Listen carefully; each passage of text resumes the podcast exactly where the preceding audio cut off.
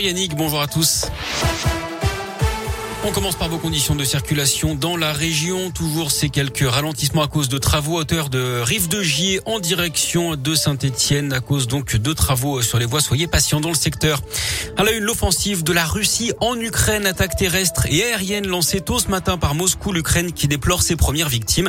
Plus de 40 soldats et une dizaine de civils tués dans les tirs et les bombardements d'après la présidence ukrainienne. Sur place, de nombreuses villes sont bombardées. Les habitants de Kiev, la capitale, se sont mis à l'abri dans le métro. Ils tentent sortir du pays par tous les moyens. L'armée russe affirme de son côté que les civils n'ont rien à craindre et qu'elle ne cible que des objectifs militaires qui ont d'ailleurs été détruits. La communauté internationale, s'est indignée d'une seule voix après cette invasion russe en Ukraine. Emmanuel Macron préside en ce moment un conseil de défense extraordinaire à l'Elysée. Il demande un sommet de l'OTAN au plus vite. Lui aussi a condamné les opérations militaires russes et appelé Moscou à les cesser immédiatement. Le chef de l'État qui va d'ailleurs enchaîner les rendez-vous diplomatiques aujourd'hui, il participera à une visioconférence du G7 dans l'après-midi. Il prendra ensuite la direction de Bruxelles pour un sommet des dirigeants de l'Union européenne à 20h. Il devrait être question des sanctions massives contre Moscou alors que l'Europe menace la Russie d'un isolement sans précédent. En attendant, l'inquiétude gagne les pays frontaliers du conflit. Berlin se dit prêt à aider massivement la Pologne en cas d'afflux de réfugiés fuyant l'invasion russe.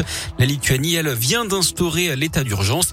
Les conséquences économiques, elles pourraient être lourdes. Hein. Le prix du gaz naturel a flambé de 50%. Le baril de pétrole pétrole dépasse les 100 dollars pour la première fois depuis plus de 7 ans et les bourses internationales s'effondrent. Celle de Paris a ouvert ce matin en forte baisse à moins 4%.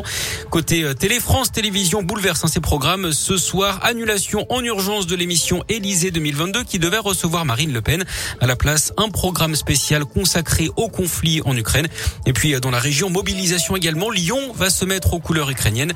La façade de l'hôtel de ville va se pavoiser de jaune et de bleu. Ce soir, c'est ce qu'annonce la mairie. C'est en soutien au peuple ukrainien après cette attaque militaire russe. Un rassemblement sera également organisé dimanche à 15h place Bellecour. En bref, également dans l'actu régionale, cet incendie à Saint-Denis-les-Bourgs, près de Bourg-en-Bresse, dans l'Ain. Ce matin, un homme d'une soixantaine d'années a été grièvement blessé. Le feu serait parti de la cuisine au rez-de-chaussée de l'immeuble. Des ralentissements de circulation ont été observés sur la départementale 936 en direction de Bourg-en-Bresse.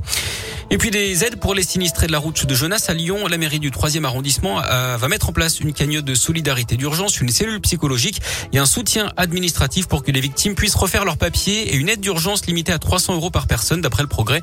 Une enquête est toujours en cours pour déterminer les raisons de l'effondrement partiel d'un immeuble mardi après-midi. Deux personnes avaient été légèrement blessées, dont une femme enceinte. Et puis du foot, Marseille joue ce soir, 16e de finale, retour de Ligue Europa Conférence, la troisième Coupe d'Europe, déplacement à Bakou en Azerbaïdjan pour défier Karabag à partir de 18h45. Merci.